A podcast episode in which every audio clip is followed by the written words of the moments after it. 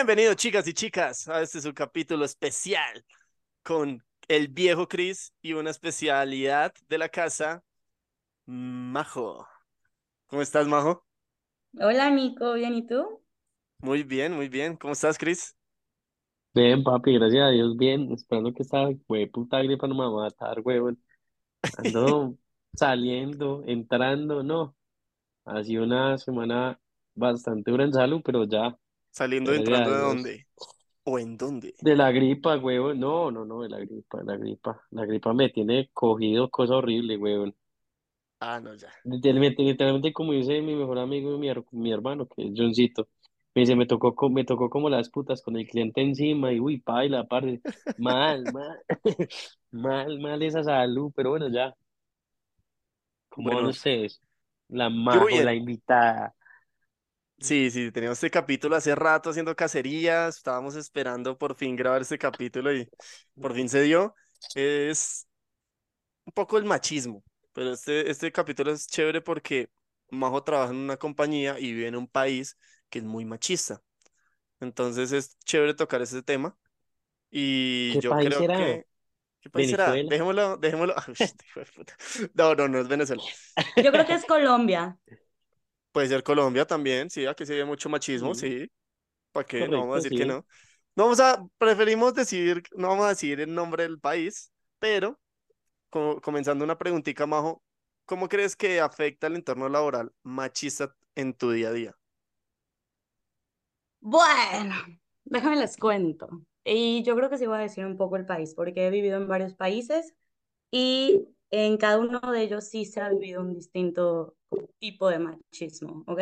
Ok, En los países en los que yo he estado han sido en Paraguay, en Puerto Rico, en España, eh, yo soy de México, entonces en México, y eh, actualmente estoy en República Dominicana. Y yo considero que entre todos los que acabo de mencionar, este es el país más machista en el que yo he vivido y he trabajado. Ok, ok. Es claro, me imagino. Entonces, República Dominicana. exactamente. Diablo. Entonces, Diablo, eh, chica. hay cosas que una puede vivir en la calle, eh, como que le chiflen, como que le griten, como que, o sea, múltiples cosas en los distintos países. De hecho, en, en Paraguay es como la prueba de la bonita, ¿no? O sea, si tú pasas en la calle y hay albañiles y te chiflan, es que eres bonita. Y así te lo dicen. Pero ¿qué eh, piropo, en qué, este, qué piropo recuerdas de allá de Paraguay que te hayan echado? no, ni, o sea, pero pues como tal no, no lo recuerdo, pero sí es de eso que vas, vas caminando en la calle así, ay, mamacita, estás bien sabrosa, o cosas así, o sea, Eso es re mexicano. Sí, sí, sí, sí, sí. pues es que estoy traduciendo lo que recuerdo. Está traduciendo de- del paraguayo al, al mexicano. Es que esos eran obreros mexicanos en Paraguay. Exacto. Algo así, algo así. Ok, no, claro, me imagino que, que el ambiente laboral y no más fuera también de la oficina, me imagino que debe ser pesado para, para ti. Ah, es que, es que a eso iba. Eh, una cosa es vivir eso en la calle, otra cosa es vivir eso dentro de la empresa. Y yo he pasado eso dentro de la empresa. Aquí principalmente me tocó, eh, la verdad es que la empresa en la que trabajo es grande, y me tocó eh, toparme con operadores que me gritaban, me seguían y me empezaban a decir que tenían listo su pasaporte, su visa, como para que yo los llevara, pero tuve que hablar con el director de operaciones pues para que me dejaran de acosar porque realmente me estaba, o sea, hubo un punto en el que me sentía perseguida, me sentía acosada, me sentía invadida, o sea, de eso que acá es como muy normal, pero a la vez como para mí muy extraño, que pasen y te griten así de, mamacita, ese cuerpo, que Dios me lo bendiga. Entonces, como, Ok, "Tras, a ver, espérate, o sea, eso que me pasa en la calle, ok, pero me pasa dentro de la empresa. bueno, sí es ¿Quién iba a complicado. pensar, no? Y eso que Sí, República exacto. Dominicana tiene algo y es que hay demasiado haitiano. Es Ujú. una cosa de locos. Ahí hay, literalmente República Dominicana es un Haití pequeño. De Para hecho, mí, ajá. ¿Tú en qué parte vives? ¿Bien adentro de República Dominicana por Santo Domingo o más a la parte de Punta Cana, como lo turístico, más Estoy hacia entre, arribita?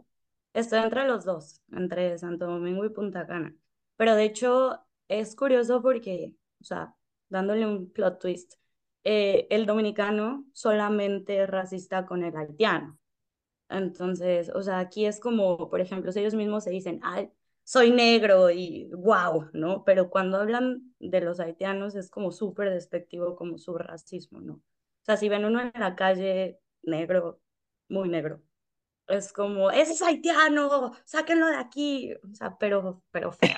Oh, fuerte. Corazón que todos están casi en Punta Cana, los, todos los haitianos, son fotógrafos, meseros, están en la Sí, isla Saona, todos están allá excluidos. sí, No, ese no me la sabía. Ese detalle todos no los lo días se sabía. aprende algo nuevo. Sí. Sí, no, pero igual que fuerte que, que todos los días estés así en la oficina y, y que te estén gritando. Uy, no, debe ser demasiado pesado y fastidioso eso. Sí, de hecho, o sea, sí, como les comenté, tuve que hablar con el director para que le bajaran. O sea, yo ya llevo un buen rato en esta empresa, eh, pero al inicio fue muy difícil, realmente. Al inicio, eh, pues yo tengo como pinta de niña, ¿no? O sea, tampoco es como que sea una señora ya adulta. Uso lazos en el cabello, me peino así de trencitas, como toda, toda Confirmo. cute. Exacto. Entonces, pues cuando yo llegué, sí llegué, eh, todos los gerentes y la mayoría de los coordinadores y supervisores eh, son hombres. Entonces, el yo llegar a imponerles una nueva metodología, o más bien enseñarles, porque imponerles suena muy feo, enseñarles una nueva metodología A educarlos. fue brutal, o sea, ganarte a la gente, eh, de repente escuchar cosas como, pues a ti te lo toman y a ti te lo aceptan porque eres mujer, este, yo siendo hombre me lo hubieran bateado, me hubieran gritado, eh, no lo hubieran tomado, pero pues tú como eres mujer, dale, ¿no? O me ha tocado que me digan, bueno, tú eh, por ser mujer ve y firma o ve y consigue esto, ve y a ver cómo, ¿sabes? Como todo ese tipo de Sí, sí, esos comentarios comentarios absurdos. Exacto, que los vives. Y lo peor es que hay un punto en el que la gente los normaliza, ¿no? O sea, como que pasa, eh, mi equipo es muy variado y de hecho en la empresa en la que trabajo también hay mucha gente variada que normaliza eso. O sea, y que todo el tiempo es como, bueno, tú, tú, por ser mujer, ve, y tú por ser mujer tampoco llegas tan lejos. O sea, en, ambas, ¿no? Entonces aquí fue lágrimas, sudor, esfuerzo, ir de aquí para allá, ganándome a la gente, eh, lidiando con ellos. Había días que yo salía llorando, me gritaban, me, o sea, se me ponían al tú por tú eh, las personas del cliente, así casi casi de tú no sabes, tú cállate. Entonces era, o sea, es, es algo muy, muy complicado, honestamente. Y tengo un compañero en el mismo frente que es hombre y él podía llegar y decir lo mismo y le hacían caso. Y yo tenía que estar duro y dale, duro y dale, como para ganarme a la gente o para que hiciera las cosas, pero él llegaba, les tronaba los dedos en dos segundos y todo eso cambiaba y lo hacían. Entonces, ha sido un proceso bastante complejo. No, es que la verdad sí, es una dura, porque la verdad vivir esa situación y es No, y lo otro es que, sí, pero si ella está en un lado donde son todos machistas y maldito pueblo opresor, y la culpa no fue mía, no mentira, pero a lo que yo voy en este caso es, igual eres una dura, y lo más difícil yo creo que y eso inclusive entre nosotros de los hombres está, ¿no? Nosotros aplicamos mucho eso entre los hombres, el respeto que usted se gana y se merezca, porque no porque uno es hombre se gana el respeto de los hombres, usted se lo tiene que ganar. La diferencia es que nosotros somos mucho más flexibles entre nosotros mismos, frente, de pronto, digamos que ellos sean así frente a una mujer, porque pues la mujer tiene que demostrar de qué está hecha, ¿no? Ya es algo como sarcástico y algo como tonto de, oye, tú por ser mujer tienes que demostrarnos a nosotros que estás a nuestro mismo nivel o superior. Ya es algo que uno dice, es en serio, o sea, les doy sopa y seco y aún así me dicen que tengo que ganarme aún así el respeto, pero es así. Yo creo que son inseguridades también, ¿no? Sí, hemos hablado de las que inseguridades.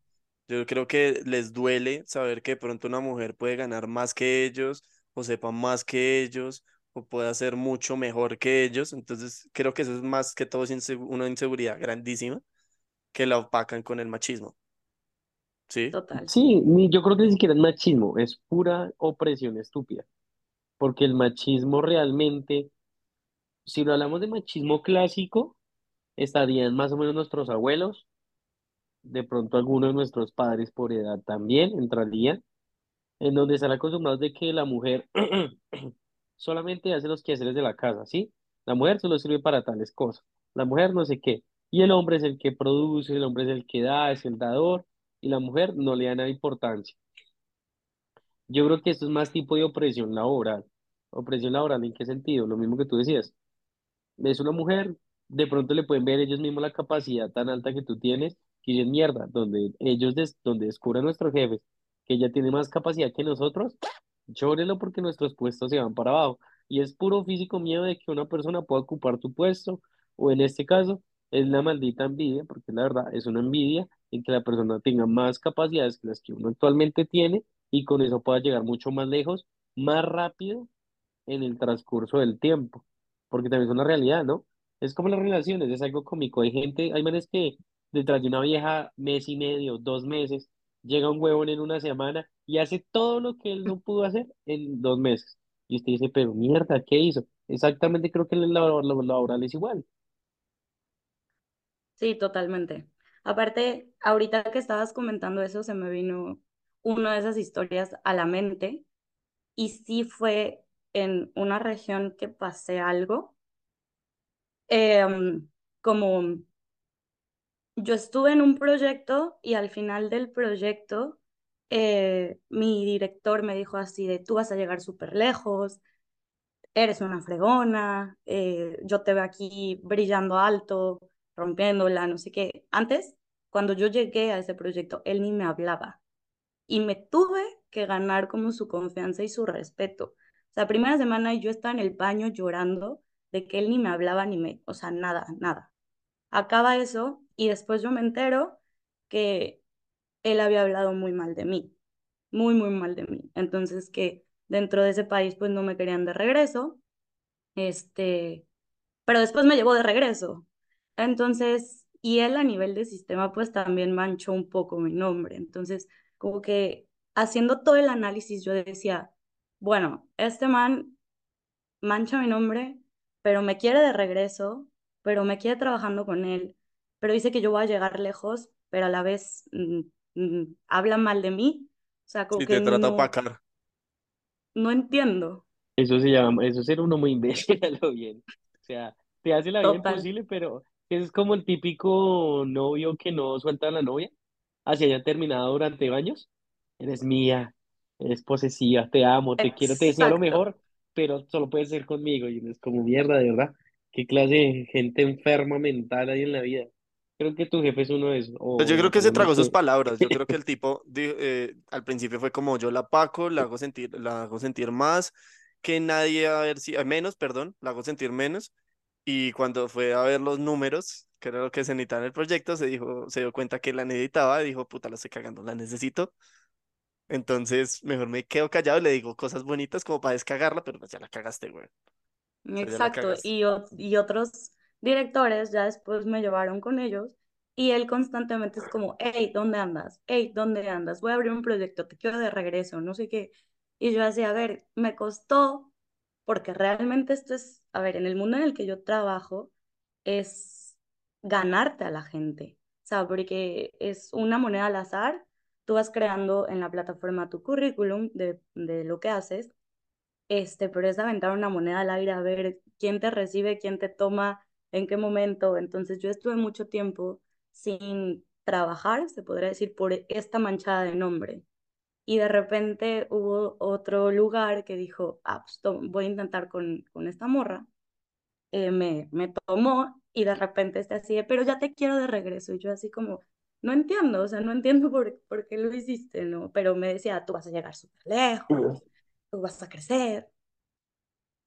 Sí, obvio, es que igual, igual. En el, en el, como en el mercado que te mueves, es muy de hombres, como tú me lo has dicho en algún momento, y por eso te digo, eres una dura, porque meterte en ese campo, sobresalir y ser una de las que más llaman por los proyectos, porque pues tu trabajo es impecable, es de aplaudir, la verdad.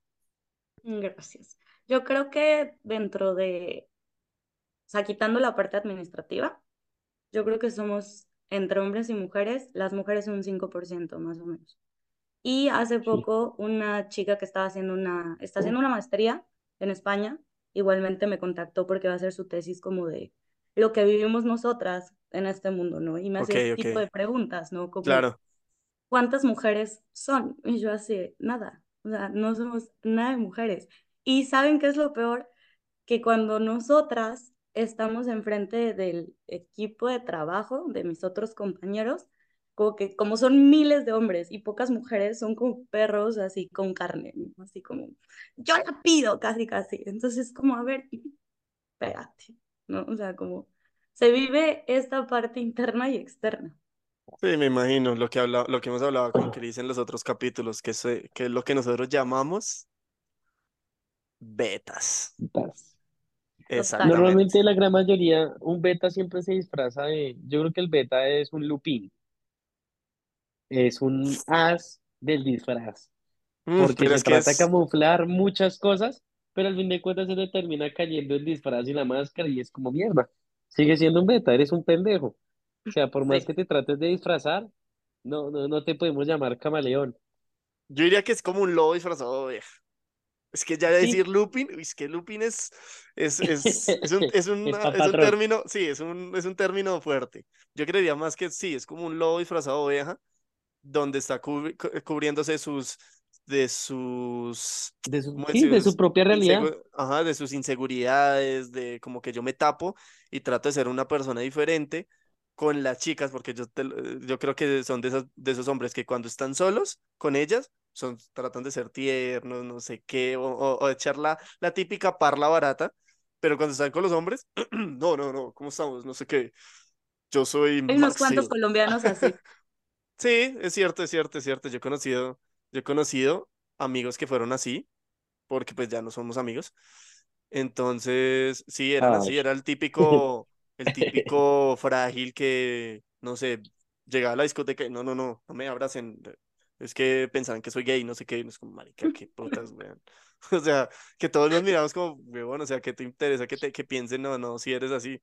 Desde, si no lo eres, pues que ya, relájate pero cosas así, o con las mujeres se ponían a hablar, a, a querer ser el macho alfa y hola, ¿cómo estás? Y no sé qué, y no es como, ne, pato. Pato. Sí, eso, entonces yo siento Está, que pero sí. miren, miren que hay una historia, tengo una persona que quiero también invitar. Ella es una ingeniera y también está en un... Ser ingeniero en Colombia es un logro del hijo de puta. ¿Por qué?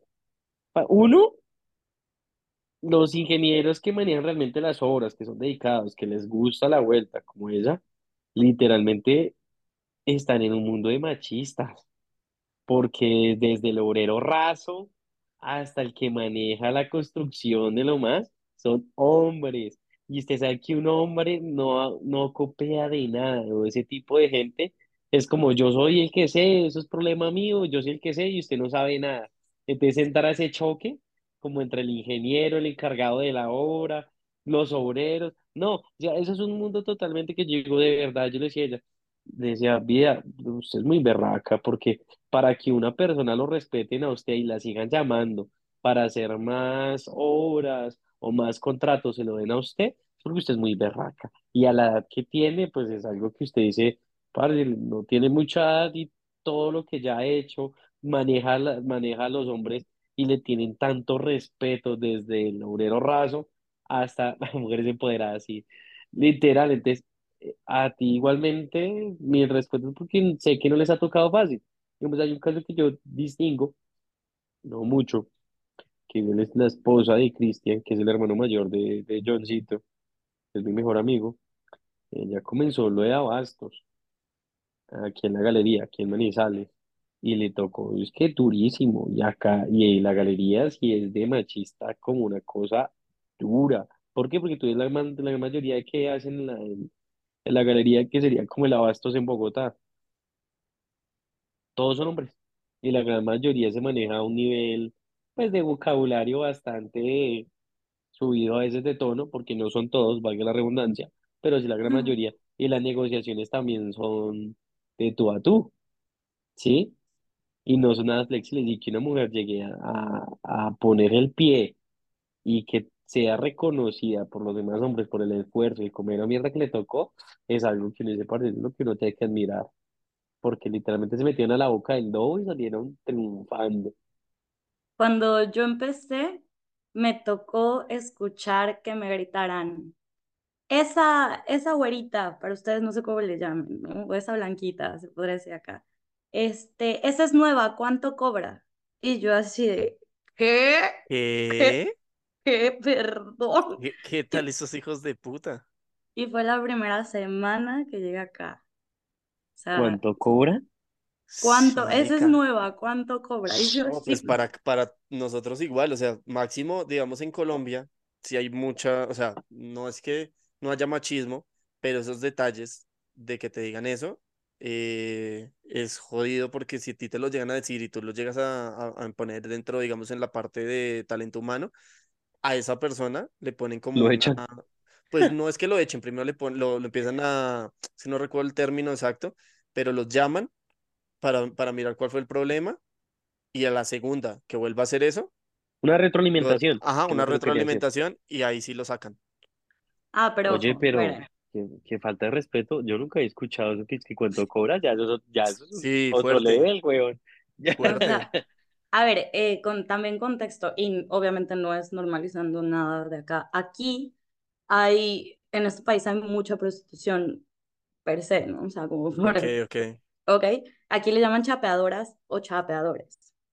Entonces, tú vas en la calle, tú vas manejando a la mitad de la carretera y en el camellón hay, hay mujeres ahí plantándose y, y las notas cañón. O sea, ta- tanto mujeres como hombres. Ah, bueno, Ah, e- aquí, ese, ese es hombre, nuevo, ese es nuevo, sí. sí, sí, sí, eso no, no es tan Aquí, común. vea, cosa curiosa, en los años, antes de los 60, 70, más o menos, antes del narcotráfico en Colombia, el plus, ¿no? Que, que se enterara a todo el mundo, porque ya existía desde hace mucho más tiempo. Eh, la zona de tolerancia que conocemos actualmente como el Santa Fe en Bogotá, ¿sí o qué?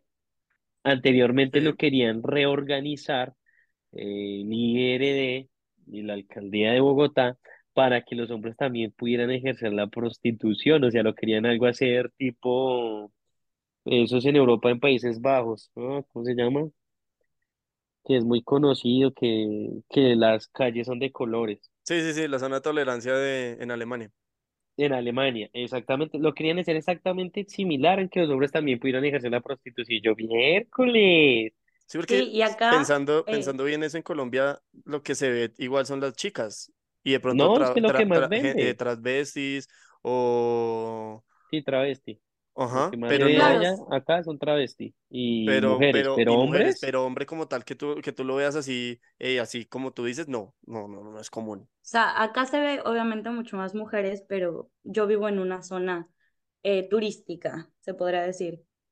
Y ves el típico, a- acá es como, a ver, este país yo creo que le falta una nueva colonización para que amplíe su panorama y, y crezca, ¿no? Eh, tú vas a un restaurante así y ves a la extranjera con el negrito, ¿no? O sea, pero acá sí negro, negro o viceversa. Entonces siempre van a decir que el man es un chapeador, que está abusando de la mujer, de su dinero, de todo. Y sí, me he topado con, con hombres de, hola, cobro tanto. Y yo digo, a ver, espérate, ¿qué, qué, qué ¿en está serio? Y pasando? tú, güey, está costoso. No creo que lo valgas. Uh, Oigan, entonces ver, nosotros pero, estamos perdiendo plata.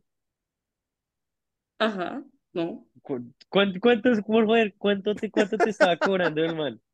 A ver, eso estaba cobrando mil domis ah, por hora. Eso es en dólares, En dólares son cinco, como el dominio está 17, aquí. 18. 18 dólares. Ok. Uy, marica, qué buen trabajo. 18 No, dólares pues la depende hora. si te rinde o no, pero bueno. Sí, exacto. Eso, eso es, aquí es muy, muy común. Vea, algo, cos- cosa curiosa que aprendí en República Dominicana es que esos maricas no utilizan casco. Sé que sale el contexto un poco de lo, de lo que estamos hablando, pero marica, ya no utilizan casco y ahí aquí es como si estuvieran yendo para la costa, weón. Son como ocho en una puta moto y, y no les ¿Sí? importa nada. Tanto así que me fui a comer, eh, hay un plato típico que es maduro, que es una delicia. No me Menos acuerdo mal, el nombre. qué pena, Chris, lo interrumpo. Yo pensé que era casco para otra cosa. Continúa, No, no, continúa. no, no, no. No, y tampoco creo que lo utilicen.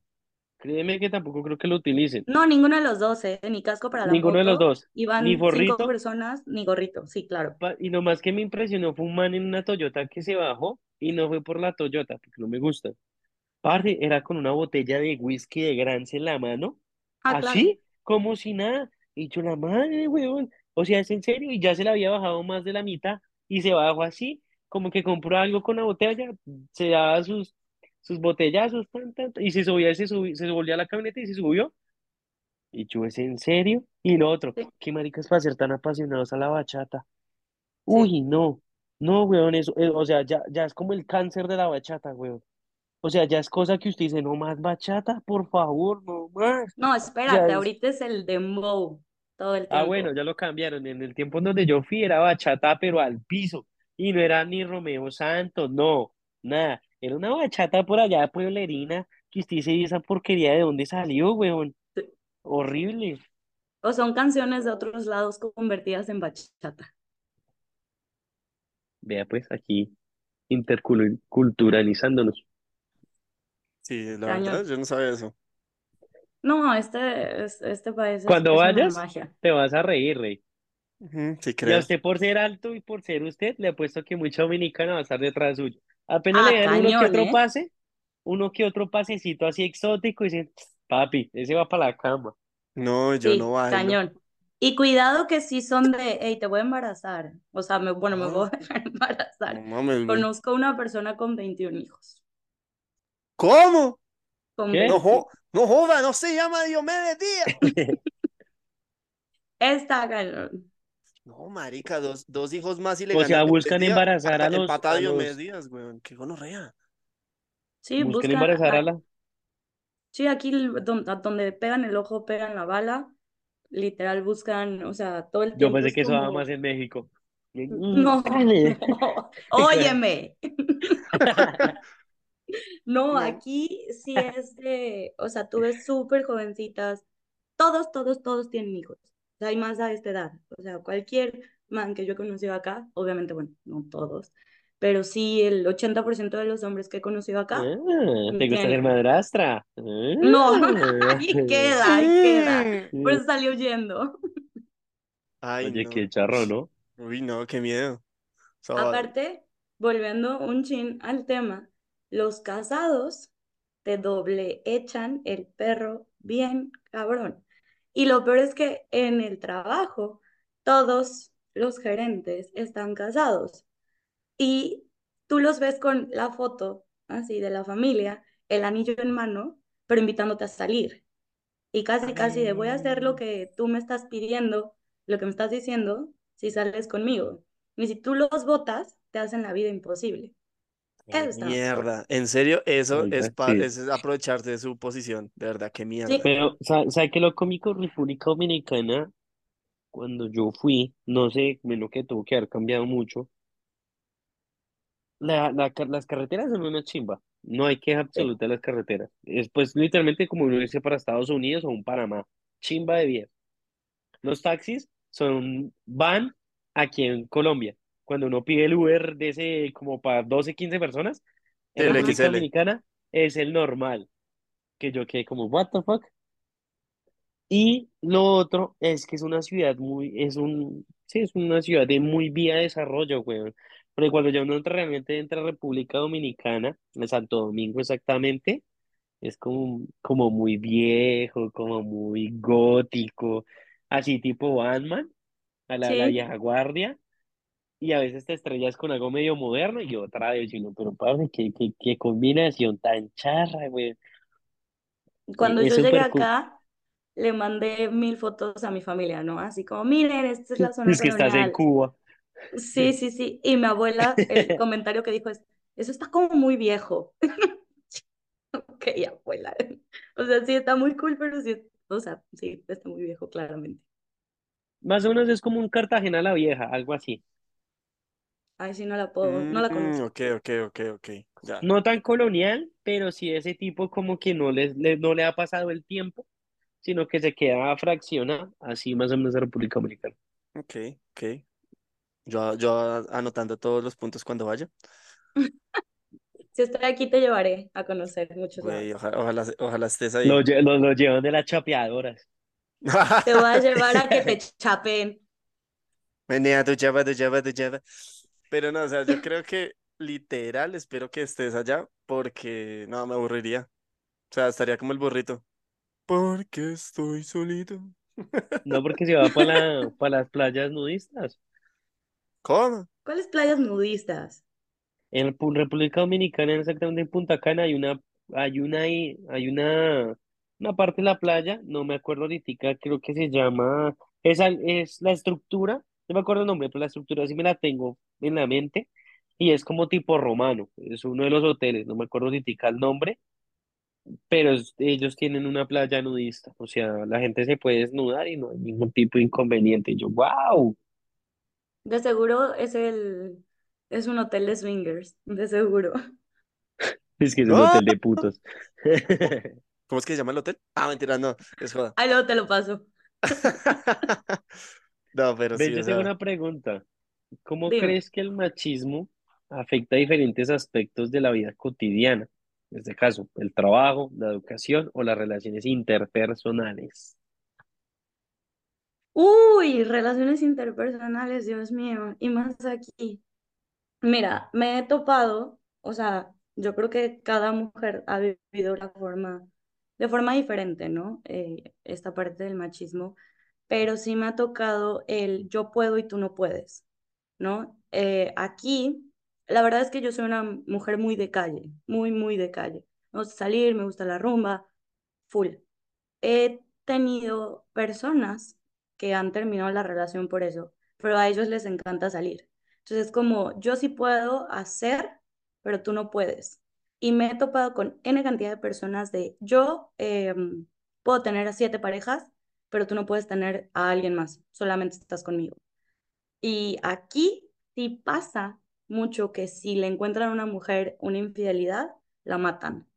Entonces creo que, a ver, en muchos wow. aspectos, sí, el machismo y, o sea, yo creo que aquí, allá, acullá, en donde sea, ¿no? Ese es un tema como bastante fuerte, es un tema generacional, es un tema que sí estamos tratando de romper poco a poco, pero siento que tenemos como, no sé, como una, es que no es como doble moral, pero es como un intento de, pero a la vez volvemos atrás, ¿no? O sea, como me gusta que seas libre, ah, porque me he topado mucho con, me gusta que seas tú, me enamoré de ti así, este, tú eres única, no sé qué, puedo salir con... Ah, pero si yo salgo sola, bueno, no, pero si el hombre sale solo, bueno, claro que yo no puedo decir ni pío.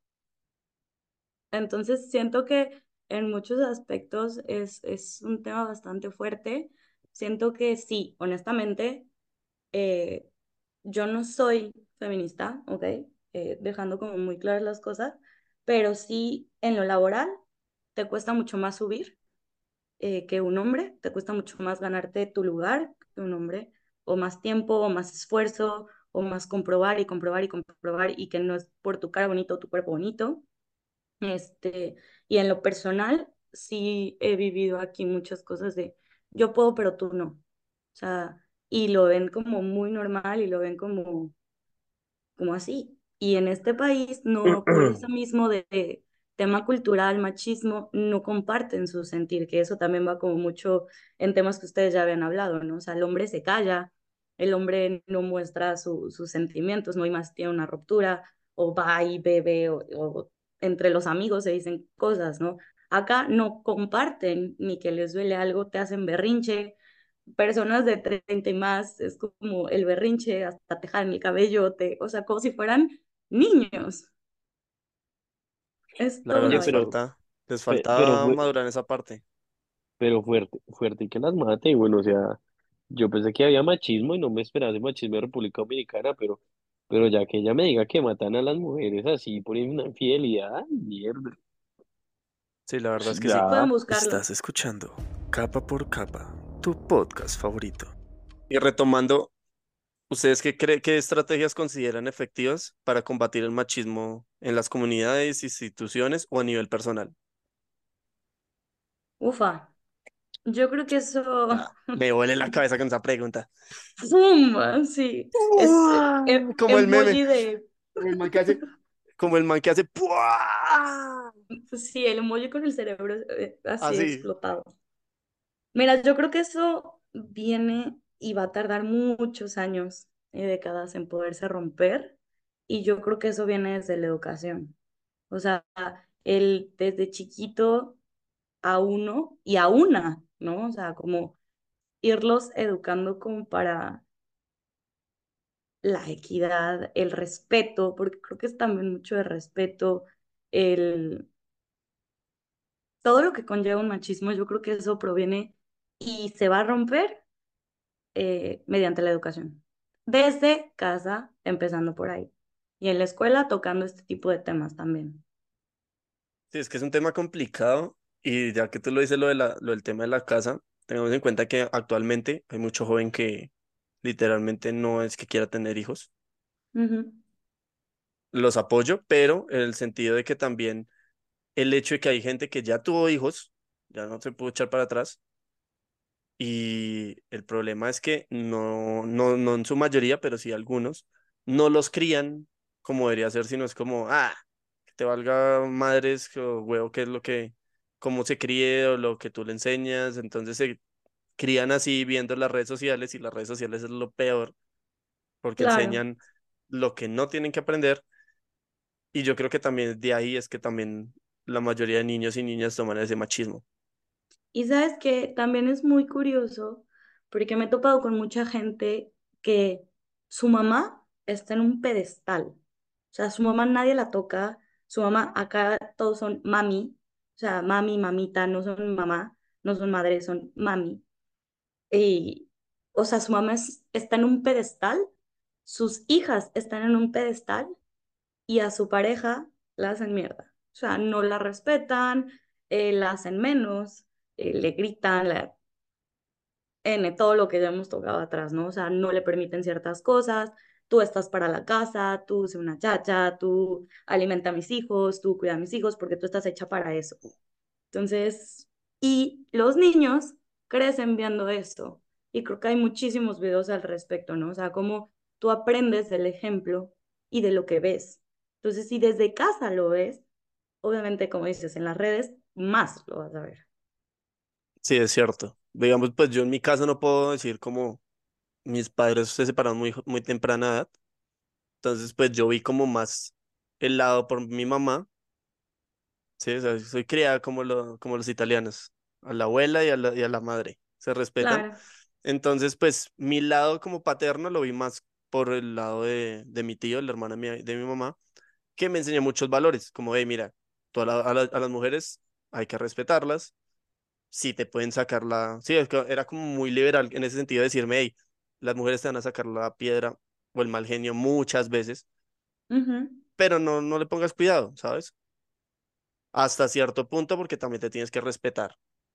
claro. Sí, hacerte respetar como hombre. Él me hacía entender era no hacerte respetar como hombre es tratarlas mal, sino decirles, hey, me estás tratando mal a mí, no me gusta, yo te estoy respetando, pero con el diálogo hacerte entender las cosas y no ni psicológico ni físico como, como lo hace la mayoría de hombres. Y pues yo creo que eso fue esos valores, tanto en casa, lo digo yo como con mi madre separada, pero digamos, no sé, digamos en el lado de Cris, que sí sé que los papás están juntos. Y sabes qué acabas de decir antes de que Chris diga su experiencia, acabas de tocar un tema muy importante, la comunicación. Y no nos enseñan a comunicarnos o a expresar el sentir o a decir las cosas. O sea, tú lo acabas de decir. Sí. Dale, Chris. gracias. Pues yo creo que en mi caso, yo que tengo mis dos padres todavía juntos, es todo un proceso. Y para que una persona no se vuelva machista, aunque sus padres lo sean, Mi papá tenía cosas machistas con mi mamá, pero en el transcurso del tiempo fue cambiando.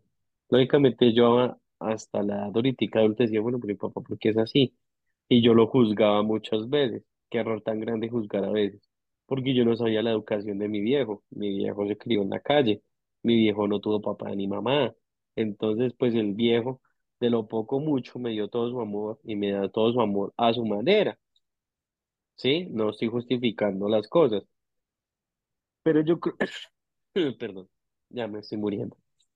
Pero yo creo que en este caso, para que una persona no se vuelva machista, yo creo que desde niño primero uno tiene que enseñarle a uno el amor propio. Porque si usted se ama y se respeta, puede respetar a los demás. No lo contrario, lo que siempre nos han enseñado, respeta a los demás, no. Primero amate y respétate a ti mismo para que con ese amor y esa construcción propia puedas romper los otros estereotipos que también existen y puedas amar a- también a tu prójimo. Fuera de eso, también demostrarle que no solamente los quehaceres los puede hacer una mujer, sino también los puedes hacer tú de hombre. Entonces, que sea muy independiente, que lave su rosa, que le doble su ropa, la tienda su cama, que ayude a hacer el aseo, que ayude a hacer el oficio. Cosas en este caso en donde también la mujer de- se desempeñe, lo puede hacer mucho más práctico y mucho más fácil, porque pues una educación que también le dan a las mujeres, ¿sí? Pero también es que le den al hombre como en ese empoderamiento de que usted puede hacer esas cosas y no deja de ser usted el macho, sino pueden, Se va a morir, marica.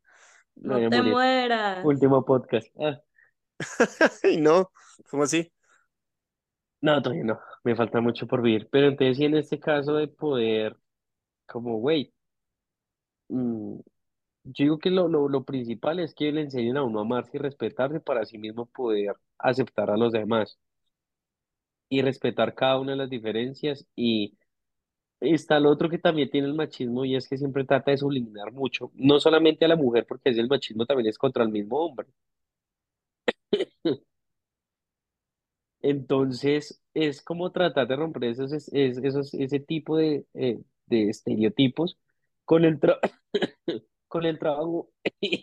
Ay, Dios mío. Sí, muy bien, señoras y señores.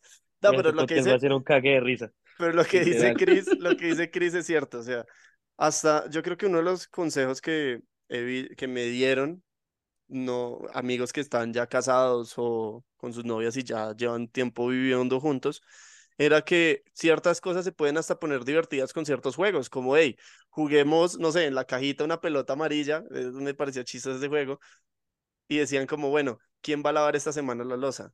¿O quién va a lavar la, la ropa? ¿O quién cocina hoy? ¿Sí? Y cosas así, y me tenían la pelotica la y el que sacara la pelotica verde o amarilla, pues le tocaba. Entonces me parecía chévere esos juegos porque pues uno no va a saber a quién le va a tocar y se, y se reparten las responsabilidades. Y eso está chévere porque pues es comunicarse entre ellos, hey, hagamos esto, ¿sí? Pero ¿sabes qué? Dios mío, muriendo. ¿Sabes qué? Creo que hay una parte difícil que está muy cool decirla. Todo este tipo de cosas, el compartir temas del hogar o que eh, sea equitativo como eh, la manutención de la casa o cosas así, está muy cool en concepto, ¿ok? En práctica es totalmente otra cosa. Porque yo vengo, sí, de una familia que mi papá era el trabajo, mi mamá la casa. Se acabó. Cuando mis papás se casaron, mi mamá tenía su negocio, mi mamá dejó el negocio porque mi papá le dijo así que tú vas para la casa, yo voy a mantener a la familia. Listo. Mis papás ya no están juntos, mi papá sigue aportando a la casa porque fue un compromiso, pero yo soy totalmente diferente, ¿no? O sea, yo soy de en casa es como somos los dos, ¿no? Y afuera trabajamos los dos, sin en ciertas cosas quitarle todavía esa parte como de del macho de la casa, ¿no? O sea, porque hay personas que han hablado conmigo y me dicen, es que tú eres tan independiente, tú eres tan autosuficiente que también llegas a hacer sentir mal al hombre, ¿no? Entonces me ha tocado a veces como que yo también tener que ceder en ciertas cosas. Hay hombres que sí les gusta bastante, pero cuando ya te tocas temas de casa, ya es bien complicado. O sea, de, porque yo soy mucho de, ok, yo cocino, tú lavas. O tú, la, o tú cocinas, yo lavo, ¿no? O sea, como vamos a hacerlo los dos juntos. O yo pico y tú asas. O sea, como, porque para mí se me hace una, el compartir. Se me hacen momentos de compartir, momentos diferentes. Pero cuando ya lo vives y ya he compartido con hombres que lo he vivido, ya no les gusta y se van. Claro. No, y lo que tú dices también es cierto. Yo creo que también ahí, ahí es la comunicación, porque si no hay comunicación en eso, en todas las relaciones, yo creo, matrimonio, noviazgos, hasta en las mismas amistades, si no tenemos una buena comunicación, es difícil llegar a un acuerdo en todo Ah, sentido. Pero voy como una vez más a justamente ese tema de, porque yo creo que también las amistades influyen mucho, Sí, ¿no? exacto, pero exacto, ahí es donde uno también tiene que tener su carácter y mirar lo que hablamos los anteriores capítulos, que era lo de las amistades. ¿Qué amistades me sirven y qué amistades no? Al igual que en una relación, ¿qué, qué, qué relación me sirve y qué relación no? Que nada me, me sirve estar con la tóxica o estar con una pareja bien, estable y chévere en todo sentido, pero tener una amistad tóxica que me, lo que va a hacer es meterme cizaña y o sacarme a otras cosas que no tiene, nada- tiene que nada que ver y perder esa relación. Entonces ahí es claro, como, como también de parte de uno y como todo en la vida, yo creo, en noviazgos y, y en un matrimonio. No puedo decir nada por parte del matrimonio, pero un noviazgo es como también la, la paciencia, la comunicación, porque obviamente no sabemos cómo, cómo la pareja de nosotros se haya criado. Sí, tú claro, puedas que seas independiente, pero tu pareja no. Y me ha pasado varias veces que pues yo me crié con mi mamá, me enseñó a ser muy independiente y mi abuela el doble me enseñó a ser muy independiente en mi vida. Entonces, a la hora de yo salir, de estar con una persona y darme cuenta de que pues está muy, muy acostumbrada a su burbujita de cristal, como que uno dice, wow, aquí toca, aquí toca duro, sí, porque es- no, obviamente no va a ser tan fácil decir cocina cuando no, has- no sabes ni cocinar. claro, Entonces ahí es donde tienes Oiga, que tener comunicación y paciencia y decir, hey, yo te enseño y pues, o yo no sé, digamos, en el sentido, no sé, un ejemplo, no, yo no sé barrer, pero digamos la chica sí sepa, pues es como chévere que, que esa persona te diga, hey, ven, te enseño, pero también tener esa disposición, porque si no hay disposición, no hay comunicación, no hay nada, pues va a ser un poco fácil. qué pena, ya estoy vivo. Ah, yo de pensé que estaba, yo pensé que estaba entrando. Permiso. sí, sí, sí, No, no, no, no, no, no, no, sino que es que si estoy sala finalizando lo de la gripa, pero uy, no, ustedes se están dando cuenta que la tos me está siguiendo. Oye, pero es súper raro, Majo, en ese caso de que tú hicieras el juego de roles para cocinar o los quehaceres de la casa y que realmente se aburrieran, o sea, muy charro eso, ¿no? Yo pensaría que eso sería una chimba. Si te contara mi historia, Nico la conoce, pero eh, pues bueno, no la voy a contar porque también va a romper un poco otros lados, ¿no? Pero sí me tocaba como el despertar y el man así, pues junto a mí, ¿no? Y le decía, ¿quieres desayunar? Y me decía, sí. Y yo, bueno, voy a hacer hot cakes. Sí. Y se quedaba en la cama, ¿no? Y había momentos en los que yo le decía, te paras y por lo menos me acompañas. O sea, por lo menos, aquí, sí, ay, cuando me grites, ay, no, o sea, espérate, por lo menos pon la pinche mesa. O sea, te estás, te están volando, Estás ¿no? Está, pendejo, estás pendejo, sí, estás pendejo. Entonces, bueno, o sea, como que, como esta persona tiene, tiene un hijo, ¿no? O sea, yo no compa pues, decidí, yo por el momento, por el tiempo que llevábamos, pues no compartir igual con su hijo. Y pues yo no podía ser esa persona que cuidara a su hijo mientras él se iba de fiesta. ¿no? O yo no le cocinaba, o yo no le lavaba, o... Y bueno, al final toda la historia dio un super twist. Se aburrió. Oiga, o sea, usted, us- usted enamora, usted enamora a la vaca, pero no al becerro. Ay, Dios Ah. Total. Es que es complicado ay, porque, no. bueno, ¿eso te pasó allá o te pasó también eh, en México? Para aclarar la pregunta. No. ¿O te ha pasado en los dos lados? Ahorita en Paraguay. Ah, Sí, es que estoy, estoy haciendo como un recap. No, yo creo que eso aquí, aquí muy cañón. Sí, porque digamos aquí en Colombia, eh, yo no digo que no pase eso, que habrán casos, pero la mayoría de, de las historias que he conocido de mis amigos son como ellos con la pareja, como ven, ven y cocinamos los dos, y como ese, sí, sí, como ese coqueteo ahí cocinando y así, somos latinos. Entonces, ya te imaginarás, pero siempre es, pero chévere ese- esa comunicación, obviamente yo no te voy a decir que no, que no falta el, el patán que, que está acostumbrado a que le den todo, la mamita le Ujú, cochine, ujú. entonces, pues, pero ahí, en su mayoría lo he visto que que hay mucho, muchos de mis amigos son, son así, o sea, con la pareja es como ven y cocinamos y así es, ella no cocine, pero ven, acompáñame Claro. y, y por lo menos ponemos música y hablamos un rato, nos reímos, hacemos algo mientras cocinamos y sí, eso está chévere, lo que tú dices es cierto. Es que es lo que te digo, o sea, yo nunca lo viví per se, bueno, desde que mis papás se separaron, sí, en mi casa la cocina es el punto de encuentro familiar, de chisme, ¿no? O sea, como en el que reímos, compartimos, cómo te fue en tu día, mientras mi hermano es mucho de cocinar, mi hermano cocinaba, a mí no me gusta honestamente, pero como mi mamá toda la vida nos cocinó y nos limpió y todo, como que ahorita que somos adultos, mi hermano cocina, yo le ayudo a picar, yo lavo, yo recojo la mesa y, o sea, como que tenemos ese balance de decir, gracias, ma, o sea, tú ya lo hiciste como toda la vida. Entonces, para mí como que la cocina es como el punto de, de, de comunicación, de compartir. Entonces, acá, bueno, o sea, creo que no se va a poder ni en 20 años ni en 50.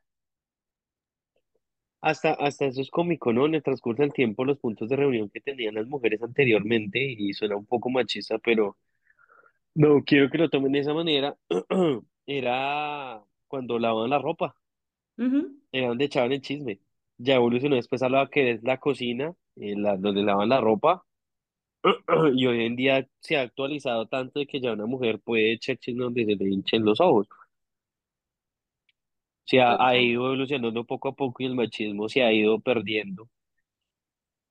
Aunque siempre va a existir una brecha de machismo, lastimosamente, porque siempre va a haber la generación que repita lo mismo, de lo mismo, de lo mismo, de lo mismo, de lo mismo, hasta que llegue en algún momento en el tiempo donde esos paradigmas se fumiguen de por vida y ya no existan. Pero siempre va a existir el machismo y es algo que realmente, lastimosamente, perdóname, tenemos que todavía vivir con ello, tanto sea como hombres como por mujeres, ¿no? ujú. Y en nuestro caso sería, ¿qué? El feminismo, ¿sí o no? Sí. Pues, pues digamos, yo en mi caso lo, lo he visto esa, lo que dice Chris, esas dos partes, que es mis dos abuelas. Sí, las dos fueron una muy independiente y la otra muy dependiente. Entonces eso era como el, el lado dependiente de ver ese machismo de es lo que diga el hombre. Entonces si el hombre no me lleva, si el hombre no me, no me da, entonces yo no tengo para para mis cosas. Y por mi otro lado, tengo la otra que era muy dependiente, independiente, perdón, y ella literalmente tenía su carro ya, tenía su trabajo, se compró su casa, se separó de mi abuelo y nada, siguió con su vida adelante Y así me enseñó a mí, o sea, como, mira, tú puedes hacer tus cosas. Aparte, ella también estuvo en un, ella trabajó en entidad pública y fue en un punto donde, claro, se veía mucho, mucho hombre en el, en los cargos altos y ella llegó a destacar ganándose más de un enemigo porque pues era en el tema de, del ICBF, que es como la, la parte que maneja los niños en Colombia. Y ella está muy encargada de ir personalmente, ella fue directo, llegó a ser directora del bienestar familiar y veía todo eso, veía los casos, se iba de así camufladita, disfrazada como a los jardines, a ver cómo estaban los niños, cómo estaban las situaciones, todo. Pero imagínate, llegar a ese punto de ser tan independiente y actualmente la edad que ella tiene, seguir manejando su carro, se- irse de viaje, hacer sus cosas. Yo decía, wow, qué chévere ver esas dos, esas dos, eh, como dos versiones y tener ese punto para mi futuro. Ahora, pregunta para ambos. ¿Qué tipo de mujer les gustaría tener de pareja? Nico, dale. Ay, sí, se la avienta Nico Sí, o primero. sea, el man se limpia las manos y dice, a ver qué dice Nico y yo también lo tomo. Care verga. No, No, no, no, pero, no, el problema es por pero la tos, weón. a mí ya me pegó la tos. Ah, mentira, no. Pero no, eh, creo que lo hemos hablado en otros capítulos. Yo creo es como, como persona la chica, sonará de pronto cliché, pero es con la chica que no me paga como una empanada de un dólar, como me puedo ir a comer el plato de, de, no sé, un millón, ¿sí? Pero que sea uno humilde, que quiera crecer, no solo verme crecer, sino que, que, que crezcamos juntos en los proyectos, en los proyectos que ella tenga, yo apoyarla y en, los, en mis proyectos tener el apoyo de esa persona, ¿sabes? Que es muy complicado tener ese, esa visión de ambos, porque siempre hay alguno que quiere crecer y que el otro no crezca. Y eso se ve muy mucho en las parejas. Ahora, hoy, ¿cómo te sentirías teniendo a una mujer empresaria, ejecutiva, independiente, autosuficiente, eh, que puede sola? ¿Cómo te sentirías teniendo una persona así junto? Bien, pues yo siento que como la forma como la que me criaron, no me veo tan, no me vería afectado por eso, porque si hubiera sido en unos, que cinco o seis años, yo creo que mis, insegu- inseguridades me hubieran matado mal. Entonces yo creo que a lo largo de, de conocerme, de amar mi soledad y conocerme como persona y mis gustos y todo, creo que en ese proceso fui como desbaratando esas inseguridades a llegar al punto de que si mi chica gane tres veces más que yo, pues, güey, o sea, chimba, que nota que, que ella gane así, apoyarla en lo que ella salga, en sus proyectos, en todo, estar ahí, pero así mismo espero que cuando yo saque mis proyectos, ella esté ahí, ¿sí? Porque es como un Ay, que, toma, que. un cincuenta cincuenta sonará romántico, pero, parce, es muy, Sí, es he visto casos donde la chica gana mucho y hay manes como que se asustan, es como, sí, no, ¿por qué ganan? No sé qué, y es como en vez de decir, Marica, en serio, qué chimba que mi pareja esté ganando, está en lo que está de ella, porque seamos sinceros, muchachos, los que nos estén escuchando, cuando la mujer está contenta, nosotros también disfrutamos, en todo ámbito, seamos sinceros, sí, ustedes, no hay nada más perfecto que es cuando la mujer está contenta, un hombre se, está tranquilo, no se, no tiene como tantos problemas. En cambio, cuando ustedes están disgustadas, pues, a ver, nosotros los hombres somos muy básicos y tratar de, ajá, de, de calmar problemas que a veces ni sabemos cómo hacemos, es difícil. Entonces, yo creo que para tu pregunta, no, no me afectaría. Al contrario, preferiría que estuviera para mí en mis proyectos. ¿Y tú, Chris? En mi caso, Entrando. yo creo que, afinando la voz. no, ojalá. Ahorita cambia el acento. No, no, no, no. En, en mi, en mi caso, en mi caso siempre he tratado de buscar una persona que sea autosuficiente para sí misma. Eso, que tenga, se haya muy centrada en sus cosas. ¿Centrada en qué sentido? Que ya tenga, por lo menos mínimo, en este caso, una estabilidad tanto emocional como una estabilidad de pronto también económica. ¿Por qué? Porque si es- esas dos se, se automáticamente se fusionan, usted tiene una persona fuerte en muchos sentidos. Sea una, realmente una mujer que le guste hacer las cosas, que no le dé miedo ensuciarse las manos, que a mí no me sirve una princesa, no me sirve para nada, además de exhibirla. Sonará feo y vulgar y algo machista, pero es la cruda realidad.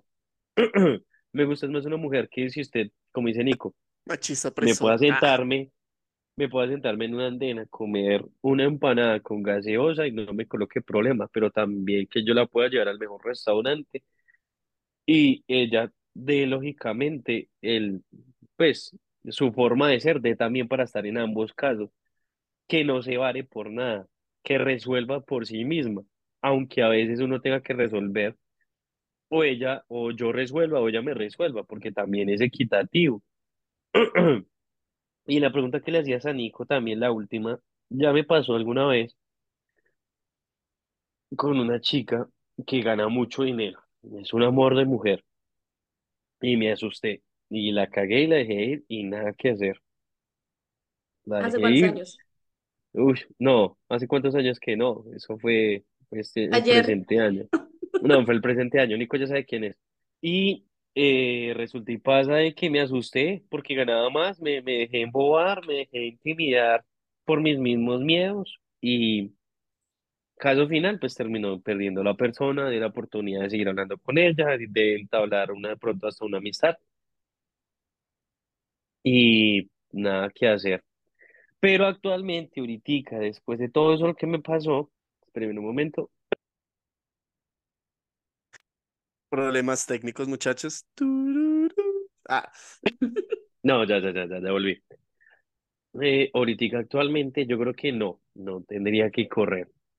Soy una persona con la que estoy hablando, es empoderada, es una berraca, es echada para adelante, mejor dicho, esa mujer que no hace, es una maravilla totalmente en todo el sentido de la palabra. Y pues espero que en este caso no, no se vaya a cometer de pronto el mismo error de, de dejar que mis miedos me dominen o, o cosas externas. Y antes lo que hice Nico, qué chimba que la persona gane dinero, yo no tengo problema con eso, qué chimba una mujer que gane más dinero que uno. Ahorita lo puedo decir con esta tranquilidad, anteriormente sí lo decía como mierda. Yo siempre el que he sido el que siempre ha tenido más dinero y nunca conocí muy poquita gente que en- anteriormente tenía más dinero, entonces como changos. Pero sí es eso. Igualmente lo que es una relación es para construirla en ambas partes, no solamente la parte sentimental, sino conformarse cada una de las personas frente a lo que puede dar del uno hacia el otro y así por contribuir a lo que termina siendo una muy bonita relación. Pero créeme, pasa más de lo que piensas.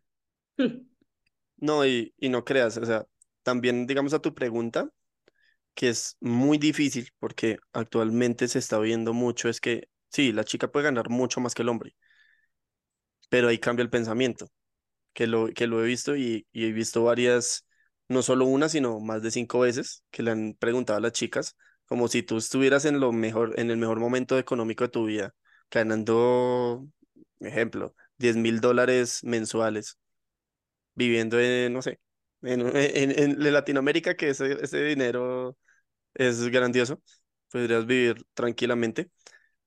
Ellas, eh, se- ¿te enamorarías de un cajero de McDonald's? Ellas diría- eh, decían que no. Y le preguntaban lo mismo al hombre, él decía sí. Sí. Entonces es como, como que está chévere que, que sí, que la mujer gane más que el, que el hombre o ganen igual, o eso es lo, lo de menos. Pero el pensamiento de, de que he visto en muchas chicas es, como yo gano más, yo, pues, yo, yo no necesito al hombre. Y ahí es donde uno dice, wow, sí, o sea, qué pensamiento, porque el hombre es como, no, si yo tengo mi pareja, es como tratar de darle, salir con ella, disfrutar. Si el pensamiento nosotros es muy básico, o sea, un hombre fácilmente se compra su consola para distraerse con los amigos o cuando esté solo, y el resto va, va a tratar de siempre tener su carro, su casa o estar bien con su pareja. Sí, ahí, pero las chicas, por ellas, estarían viajando, estar en otros planes, pero no con el hombre. Y se ha visto mucho, no digo que todas, tengo que aclararlo, pero, pero sí es un, como un pensamiento que se ha dado mucho en, en una gran cantidad de chicas. Y pues es duro tra- tratar ese tema de quién gane más, quién gane menos, porque pues ese pensamiento en algunas personas cambia. Claro, ese es un tema que también pueden tocar después. Ah, Pero pero ahí yo está la otra que cosa que es el machismo, perdón que te interrumpa, Majo. no pasa nada. En el machismo nunca van a permitir que una mujer gane más que un hombre. Y estadísticamente es una realidad.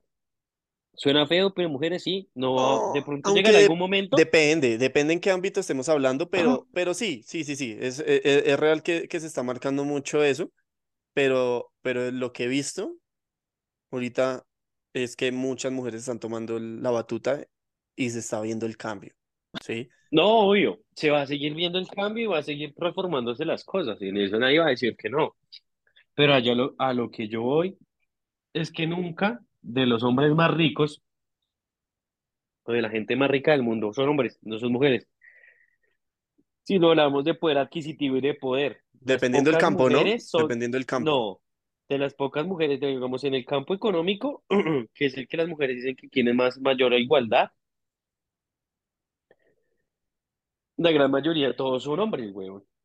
Y es una realidad. Mira, eh, esta vaina, la lista de los más ricos del mundo y todos son hombres. Por ahí hay una que es una afroamericana que está entre los primeros 10 puestos, y no estoy mal. Pero de resto, todos son hombres, weón. Todos no, hombres. no, yo no digo que no, sino que digamos hay ciertas áreas que ahorita ya han cambiado y que se han visto ese golpeteo, digamos, ejemplo en, en el deporte, fácilmente las, las hermanas Williams. Ah, bueno, sí, obvio. En el deporte ha cambiado muchas cosas, ha transformado eso en el deporte, eso. en la, en la moda, parce, ahí es que no sabré mucho, pero sí hay una, hay una diseñadora eh, que gana demasiado dinero y, y más que otros diseñadores masculinos. Pero a lo que me refiero es eso, que en ciertas áreas, obviamente lo que dice Chris es totalmente cierto y es muy duro ver eso porque hay muchas chicas capacitadas en muchas áreas, hasta yo puedo decir que en las pocas áreas que yo manejo, hay unas chicas que me superan el doble. Tengo otra amiga, otra, mi otra mejor amiga, que es de Colombia. Ella es una dura en mi carrera, estudió conmigo y me le quito el sombrero, ya literalmente le pido a veces consejos, porque pues yo no, yo no he ejercido como tal, ejercí un, un cierto tiempo, pero no tanto, y ella sí, entonces ya tiene una, una, una mejor, una cancha más grande que la mía, y es una tesa, se sigue, es, eh, sigue estudiando todo, entonces sé que, que es duro escuchar eso y que le- las chicas no ganan más que los hombres en ciertas áreas, pero también yo siento que es dependiendo su su capacidad y hay muchas chicas que están así capacitadas, más que, que, un- que, que más de un hombre en, en sus áreas. Eso es verdad. Pero Hay, hay las mujeres, ay, perdóname, habla. Solo un pequeño, pero volvemos a lo mismo de, hay muchas mujeres que tienen mucha capacidad, pero muchos hombres que buscan opacarlas y bajarlas. Es cierto. Hay, yo creo que un mensaje bonito para todas las mujeres que son emprendedoras, berracas, echadas para adelante. Para esas yo me dirijo específicamente. Yo, créanme que tarde que temprano la lucha que ustedes llevan viviendo, la que ha vivido Majo, la que vivido las otras mujeres, grandes mujeres que he conocido en el transcurso de mi vida, y las que me faltan aún conocer. Pero no se ría, marica, no se ría, póngase serio. Ah, No, no, no me río, no, no, no. Sí, es, es, es un poco constipado de la gripa, ah, es jodiendo, es jodiendo, es perdónenme. jodiendo. Yo burlándome la tos de, de Chris. Pero literalmente ustedes son unas berracas. Échenle ganas, como dicen en México, métanle en los huevos, Mm. porque realmente ustedes son las que van a hacer realmente la diferencia. De pronto no ahorita, pero sí en un futuro, la, la fuerza y todo lo que ustedes han tenido que sufrir va a llegar a algo masivamente en donde ustedes con ese granito de arena que colocan a las futuras mujeres o inclusive ustedes mismas, porque puede ser Van a ocupar grandes cargos y se van a sentir muy complacidas en que la gran mayoría de hombres las van a dejar de ver solamente, y es una parte real, como el machismo, como objetos sexuales, sino como una persona respetable, una mujer que es admirable y gana, y el respeto de todos los hombres con los que ustedes se rodeen. Entonces, la verdad, felicito a ese tipo de mujeres y te felicito igualmente a vos. Sí, eso merece un Gracias. aplauso. Pero sí, Majo, en serio. Eres una dura, una tesa en tu campo y, y en serio lo que dice Chris es cierto. Esperamos que muchas cosas bonitas para las mujeres, que la verdad les ha tocado muy pesado. Tú nos cuentas tu historia y es fuerte. O sea, hay cositas que no sabía de República Dominicana. Y bueno, Majo, gracias en serio por, por la oportunidad y por darnos el- tu- este espacio para, para hablar de este tema. A ustedes. Gracias, Majo. Tu historia es igual que la que el niño de la pijama de rayas, es triste, pero es bonito. Qué sad.